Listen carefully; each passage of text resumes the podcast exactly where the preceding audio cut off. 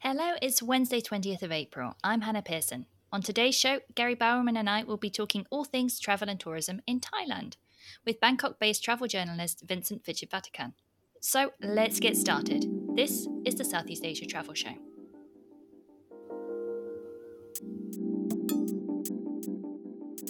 Hello, wherever you are in the world, and thanks for listening in. Well, it's hard to believe that it's 10 months, yes, 10 months since we and the region's entire travel industry were debating the potential merits and debits of the proposed Phuket Sandbox.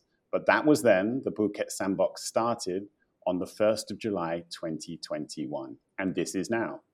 A great deal has occurred in Thailand's travel sphere since then, and more changes await up ahead. So today we are delighted to welcome back Bangkok-based travel journalist and editor Vincent Vichit-Vadakan to discuss all things travel and tourism in Thailand in 2022. Vincent contributes to, among others, Travel and Leisure and Travel Weekly Asia, and moderates seminars at the Foreign Correspondents Club of Thailand, focusing on Thailand's travel and tourism sector. Vincent has previously joined us twice on the Southeast Asia Travel Show, in September and November last year. So, Vincent, thanks so much for coming back on the show. How are you doing today? And how's Bangkok right now? Um, thank you for having me back. Uh, I am still very much in post Songkran mode, uh, feeling pretty relaxed after the pretty much last week uh, was off for most of Thailand, and um, Bangkok feels feels good. There's an energy and an activity uh, on the streets that there hasn't we haven't seen for a while. So you mentioned Songkran, and I think we have to kick off by talking about the Songkran holidays. Have there been any figures out yet? Have Thais been traveling domestically over the past week? And was it at that level as hopeful by the TAT and the tourism ministry? So um, I haven't seen any projections about and figures from last week yet. Um, those haven't been published yet.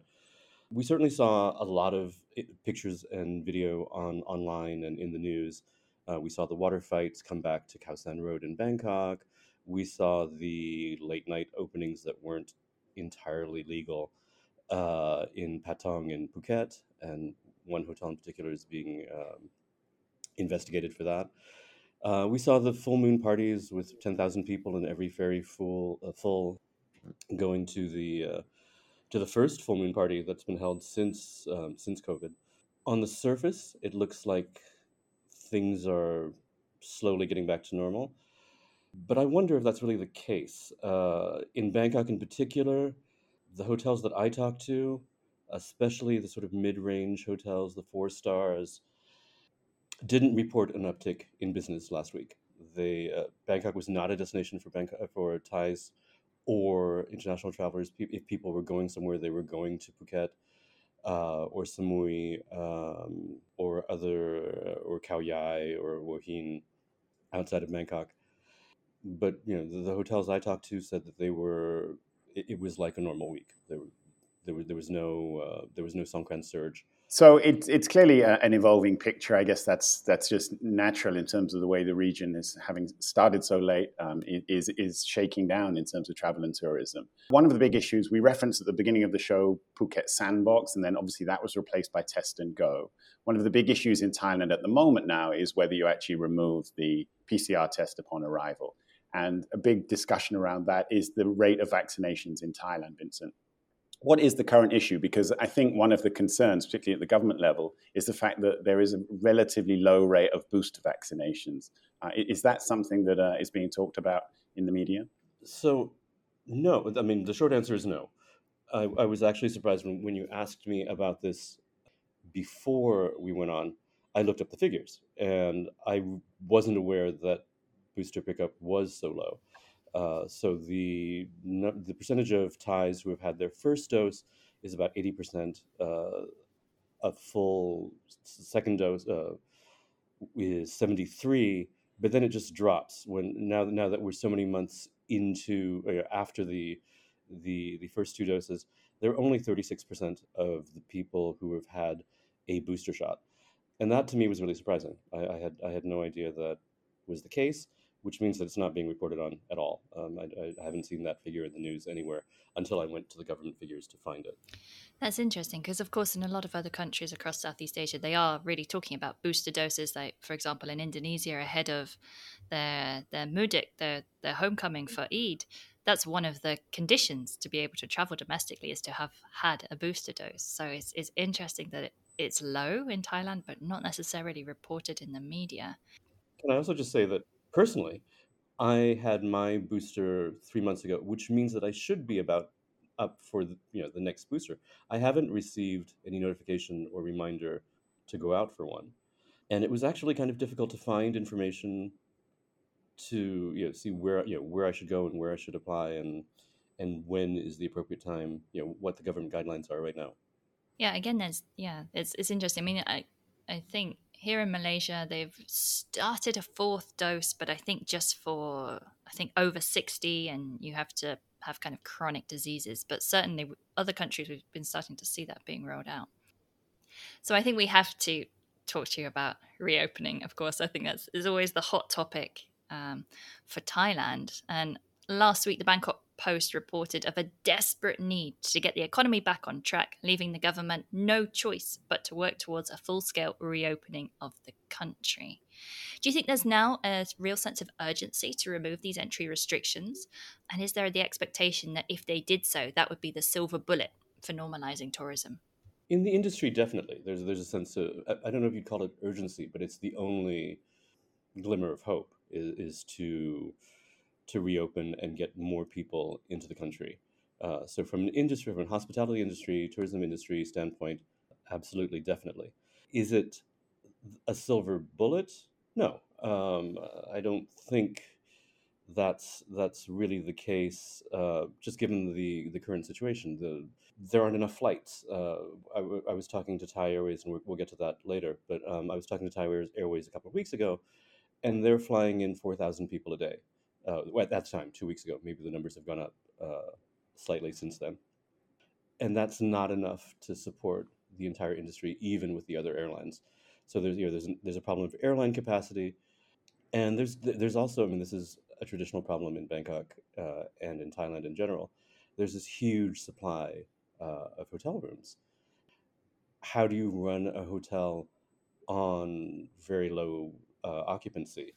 And even if hotels now, a lot of re- hotels are sort of optimistically reporting 80, 90% on weekends, uh, 100% over Songkran, and that was all really well and good.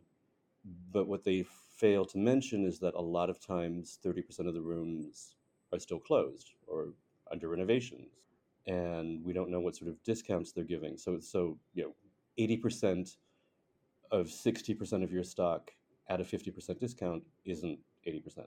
Yeah, that's a really good point. You, you also made an exceptional point there at the beginning there, Vincent, about the fact that Bangkok has always had this issue of an oversupply of, of hotels.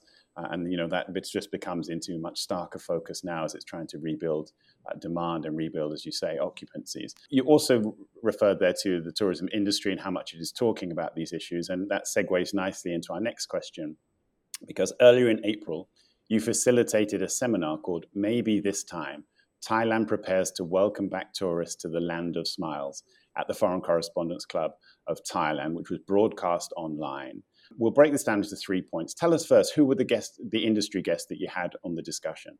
So it was a great, it was a great panel. Um, we had TAT, the Tourism Authority of Thailand. We had Thai Airways, uh, Thai International, which was pretty unusual. They, are they're a little press shy right now we had SHR, the Singha Estate hotel branch. So Sing, the you know better as a as a beer and beverage company, um, has also has a, a huge uh, property portfolio, and uh, TICA, which is the Thailand Incentive and Convention Association, which is the private sector group that does um, that, works in incentives and uh, and conventions. So, what were some of the key talking points then? What what were you grilling them about? So, well, interestingly, you know, Thailand, you know, TAT is the marketing agency for tourism in Thailand, and Thai Airways chose to send their commercial team. So I was a little bit worried that I would just get sales pitches and and not a lot more uh, substance in that. And instead, they were very candid, but they were sort of very clear. They didn't give a sales pitch. They were very clear about their strategies, and it was almost like it was more of an internal meeting than a than a meeting for the public, than, or, or sales pitch to sell to to customers. So TAT was you know, very clear that they were going after every single possible market. You know, people have talked a lot about Saudi Arabia because diplomatic relations have been reestablished uh, between Saudi Arabia and Thailand after 32 years of difficult low-level relations and no direct flights. So those flights started again in, in February. People are talking a lot about India uh, as, as the biggest feeder market with China closed and Russians not traveling right now. But those, you know, those, those are the obvious ones. But then they went on to talk about a direct flight from Busan in Korea. They went on to talk about Mongolia. It, it just sort of showed that they were really going after every lead possible, or if you wanted to be a little more cynical, they were grasping at straws. But, but they were very clear that that was their policy, that, that, that they were looking at every, every segment, every market, uh, and, and, pursuing it uh, as best they could. And sort of the same thing was true for Thai Airways. They, they were very clear about the, the flights and the routes that they wanted to, to reopen, that they had reopened, that they want to reopen before the end of the year. But at the same time, you know, their goal is to be at 40% of routes by Q4 of this year, 40% of 2019 by the end of 2022. I watched it as well, and you're right. There, there was a, real uh, candid nature to the discussions, and I guess in some ways that reflects just the situation that Thailand is facing. I mean, it probably is ahead of most countries in the region in terms of a it got itself open up quicker. I mean, it has had some some setbacks, and you know there is still debate about test and go. We'll come to that in a moment. But the reality is that having been opened, uh, the numbers of arrivals probably aren't really where Thailand was expecting them to be three or four months ago. But I did feel that they kind of grasped that and they were now accepting that, okay, what's happened now is probably not up to the speed that we were hoping for. And to make the rest of the year as auspicious as, as it actually can be, this is going to take a lot of hard work. I mean, that was something that really came across to me, Vincent.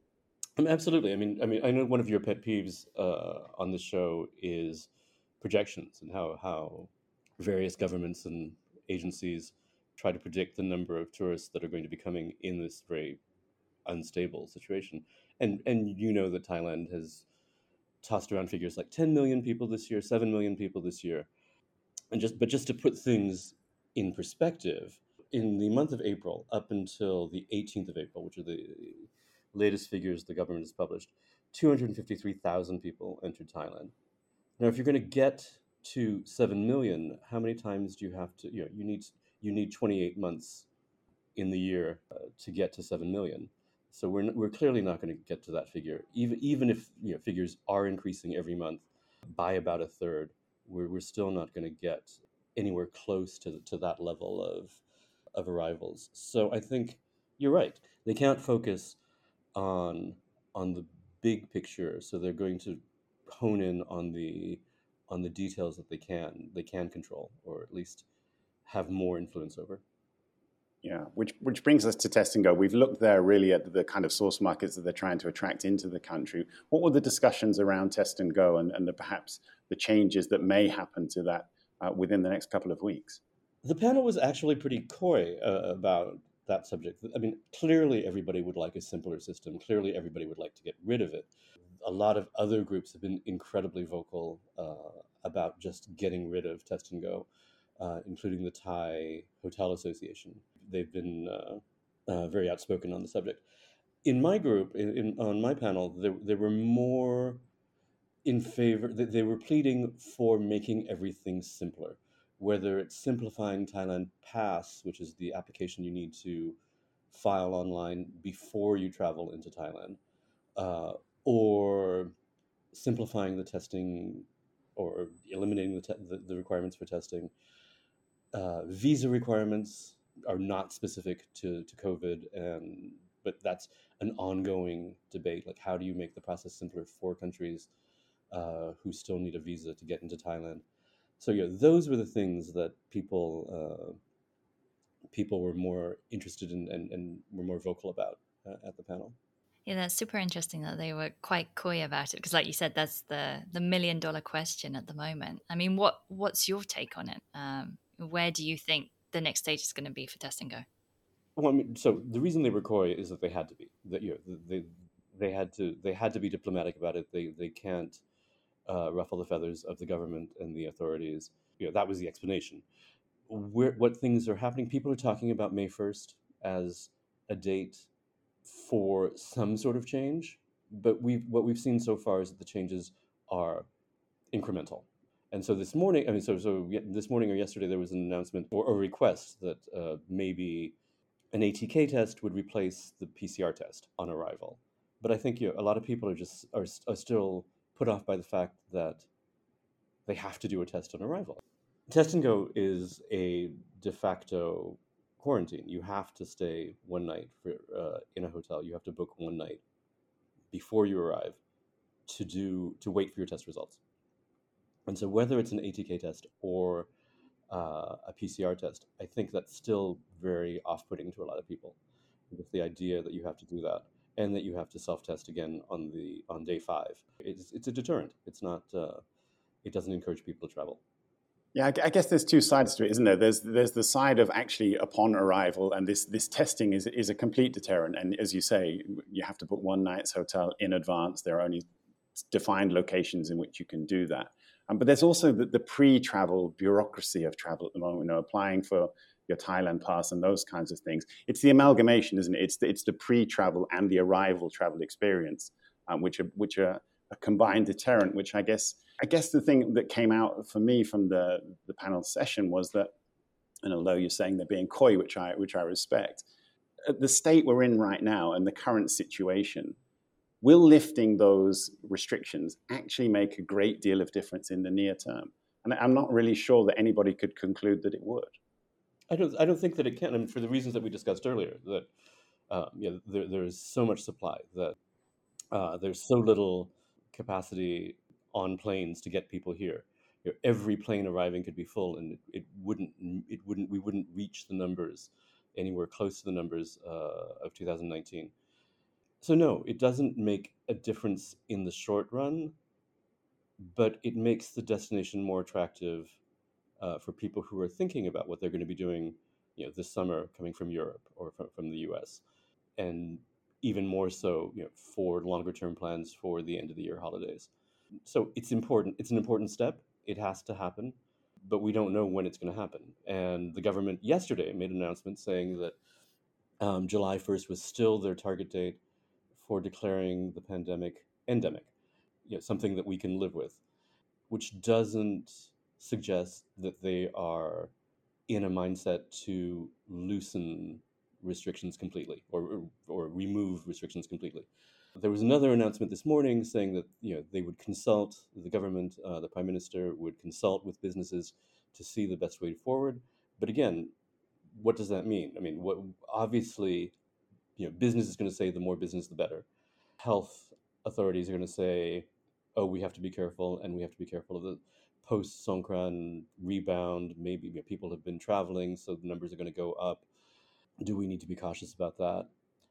Uh, and that has been the debate since the beginning uh, of this crisis. Yeah, absolutely. That's it's that tug of war, isn't it, between the health ministry and and uh, businesses? Obviously, still not resolved in Thailand yet. Either way.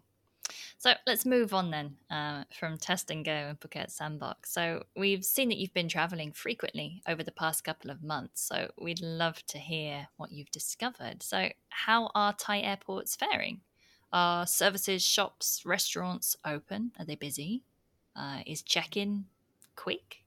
So there were about six months last year when we couldn't travel. Uh, from from April to September, there really wasn't very much travel going on at all, domestically, uh, uh and obviously internationally. And the airports were spooky.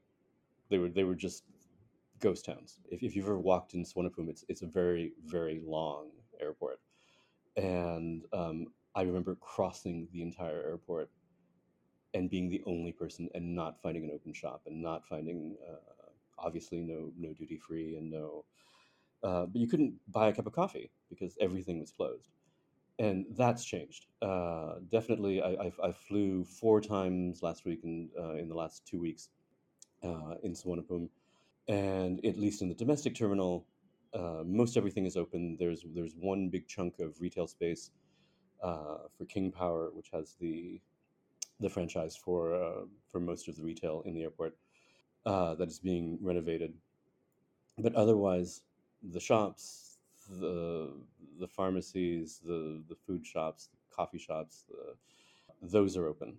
When you get to check in, there are for people who haven't checked in online. There's a line. There's a there there are people waiting in that you know snake of cordons, uh, waiting for uh, waiting to get to a check-in desk.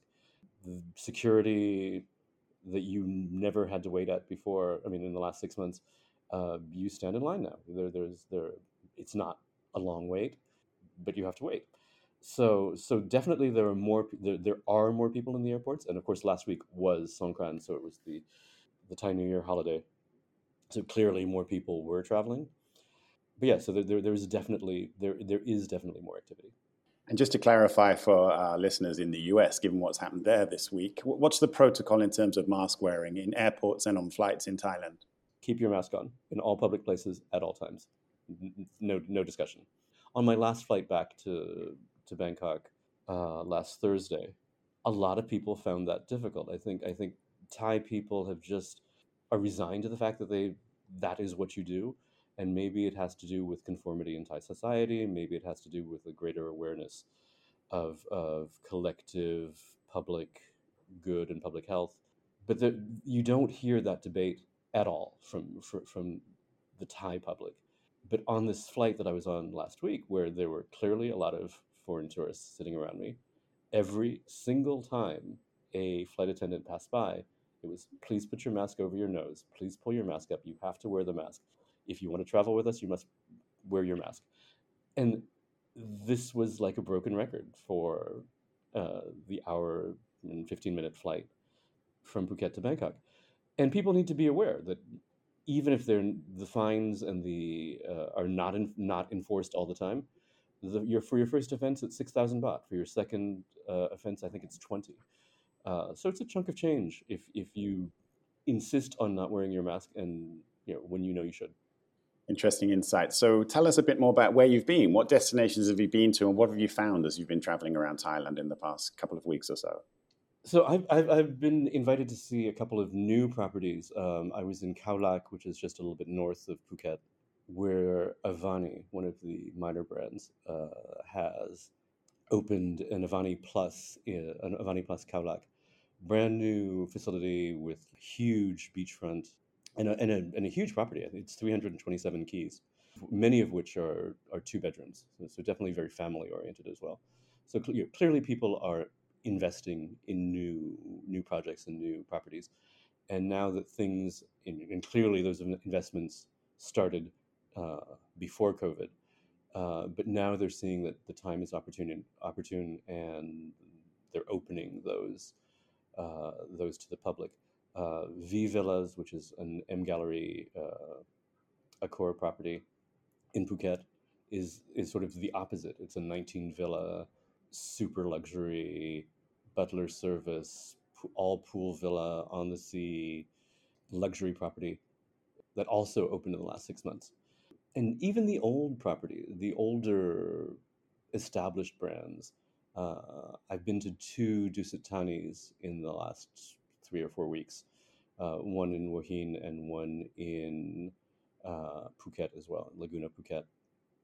And they are pulling out the stops to make you know they've they've they spent the last two years making improvements, making the rooms nicer, hiring new chefs, creating new restaurant concepts. So so hotel operators and uh, owners who've had the luxury of doing that have really spent the last two years improving their product. That's interesting. So there is still they they still see the potential, I suppose, of uh, and it's an investment to uh, to refurbish their properties and, and bring them up to the next level in anticipating tourism rebound. And yes, I've even heard that from from smaller hotels, not just the big groups, not just the the, the international brands, but you know, a lot of three star, four star hotels you know, one one owner I was talking to is like, we changed all the ACs in the toilets and bought new furniture, and you know they're they're ready and waiting, and they're you know they're in Bangkok and in in Pattaya. I, I think that's true across the industry. If people had the means to do it, uh, they did, and they're optimistic. I think I think it, it's long term optimism. It's just that the long term just keeps getting longer. Uh, the we, we don't know when when we can expect a reasonable level of business to come back. I love that the long term keeps getting longer. Yes, I think that sums up Southeast Asia right now. So I wanted to ask you about domestic travel, in particular the stimulus campaigns. Um, so last year and at the beginning of this year as well, the, the Thai government have their We Travel Together, which provides a subsidy for hotel bookings and, and, flight bookings and so on, and also the Tour Thai, which supports um, travel packages um, being bought at travel agents. But it seems to be a little bit less popular in 2022 than in 2021. What's your take on why that might be? I don't know that it's actually less popular. Um, I would say that 90% of Thais traveling who are eligible for those grants and subsidies are using them. But they don't benefit the businesses equally. So the We Travel Together subsidy is 40% of your hotel bill up to 3000 baht, so up to about 100 US. And 100 US dollars is a significant upgrade uh, in a nice hotel. So I think people are using it more in that way, more skewed to, skewed toward the higher end of the, the market. So if you were going to get a deluxe room in a nice hotel, all of a sudden you can get a one bedroom or or a club room or an F and B package uh, or a car or you know, a BMW uh, or resort credits or all kinds of things that you wouldn't have necessarily paid for on your own uh, if it were if it were your money. but people are definitely using that, and, and I hear that from the hotels everywhere. All all of the Thai guests are, are using that uh, that credit. I don't have overall figures. Uh, I don't know if there uh, has been a lot of spending, uh, a lot more. I don't know how spending compares uh, between this year and last. I think the danger right now is that they're talking about ending the We Travel Together subsidies at the end of May. And if they do that, I suspect that all these people who are going out and spending and saying, yeah, we can have a long weekend in Hua Hin or we can have a, uh, we can get a villa in, in Khao Yai, will stop doing that. And they'll go back to saving their money for a bigger overseas trip when that's easier. You mentioned earlier, Vincent, that Russians aren't traveling at the moment. We know the reasons for that. And actually, in Thailand right now, it's probably moved out of the, the peak season anyway. Um, but as we discussed in our show last week, there are these radiating economic impacts of the Russia Ukraine war. When you're talking to hoteliers, when you're talking to the industry, are there concerns that you know these cumulative impacts of the war are actually going to do more damage to, to Thai tourism? You know, this is a global issue. I, I think it's viewed as another obstacle among many. It's it's not an overriding concern. It doesn't come up in conversation a lot, but when you talk to people, you certainly hear you know if flights from Europe are two or three hours longer because they have to reroute uh, around Russia and Ukraine, if fuel prices make plane tickets 20% more expensive over a long period of time, then those will clearly impact the the number of people coming, uh, particularly from long haul markets, particularly from uh, from Europe or uh, or even North America. The answer is yes. There's awareness of it. No, it's not really the biggest concern because there's so many other things to be concerned about. Uh, the, the, the numbers, the arrival numbers, are still so so so low. Two hundred fifty three thousand people have entered Thailand in the month April so far to the 18th of April including test and go sandbox and uh, quarantine options, that is a little more than two days worth of average arrivals in 2019. That really puts it into perspective, doesn't it? Let's move on to something a little bit lighter then to, to finish off. What are your travel plans for the rest of the year? Are you going to be going overseas now you can? Answer My first trip was supposed to be Sri Lanka, and I was supposed to be in Sri Lanka about now. Uh, but given the situation there, that all, all of those plans uh, have been put on hold.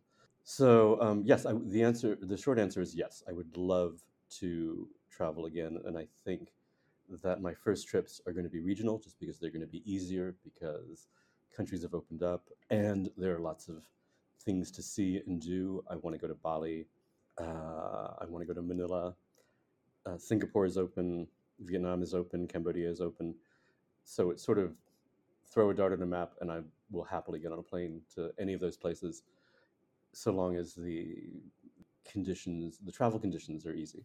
Brilliant. Yeah, I think that that just about sums it up, doesn't it? Throw a dart on a map. go go there anywhere. I'm also, I mean, also just because there's so many people in those places I haven't seen in in two years and more than two years. So it's beyond the work and beyond uh, the travel for pleasure element. It's just reconnecting with people that we haven't had the opportunity to see in such a long time. Yeah, absolutely. Yeah, I think you know all of our first trips. My first trip overseas will probably be for reconnecting with people as well. So that brings us to the end of our special edition with Vincent Vichit-Vadakan. Thank you so much for coming on the show, Vincent. And to our listeners, we hope you enjoyed the podcast. And don't forget to send us your thoughts and comments on anything we discussed or anything we missed out. You can drop us a message on our LinkedIn page at the Southeast Asia Travel Show. Yep. Meanwhile, you can catch up with the Southeast Asia Travel Show's full back catalogue on our website, www.theseasiatravelshow.com. And of course, you can listen to every episode, including this one with Vincent talking about Thailand, on all the various international podcast platforms. Again, just search for the Southeast Asia Travel Show on each app. And if you tune in via Spotify or Apple Podcasts, please remember to give us a quick rating and a review, as that will help other people to find the show. So that's a wrap for today, and we'll both return to talk more travel and tourism in Southeast Asia. We look forward to talking to you then.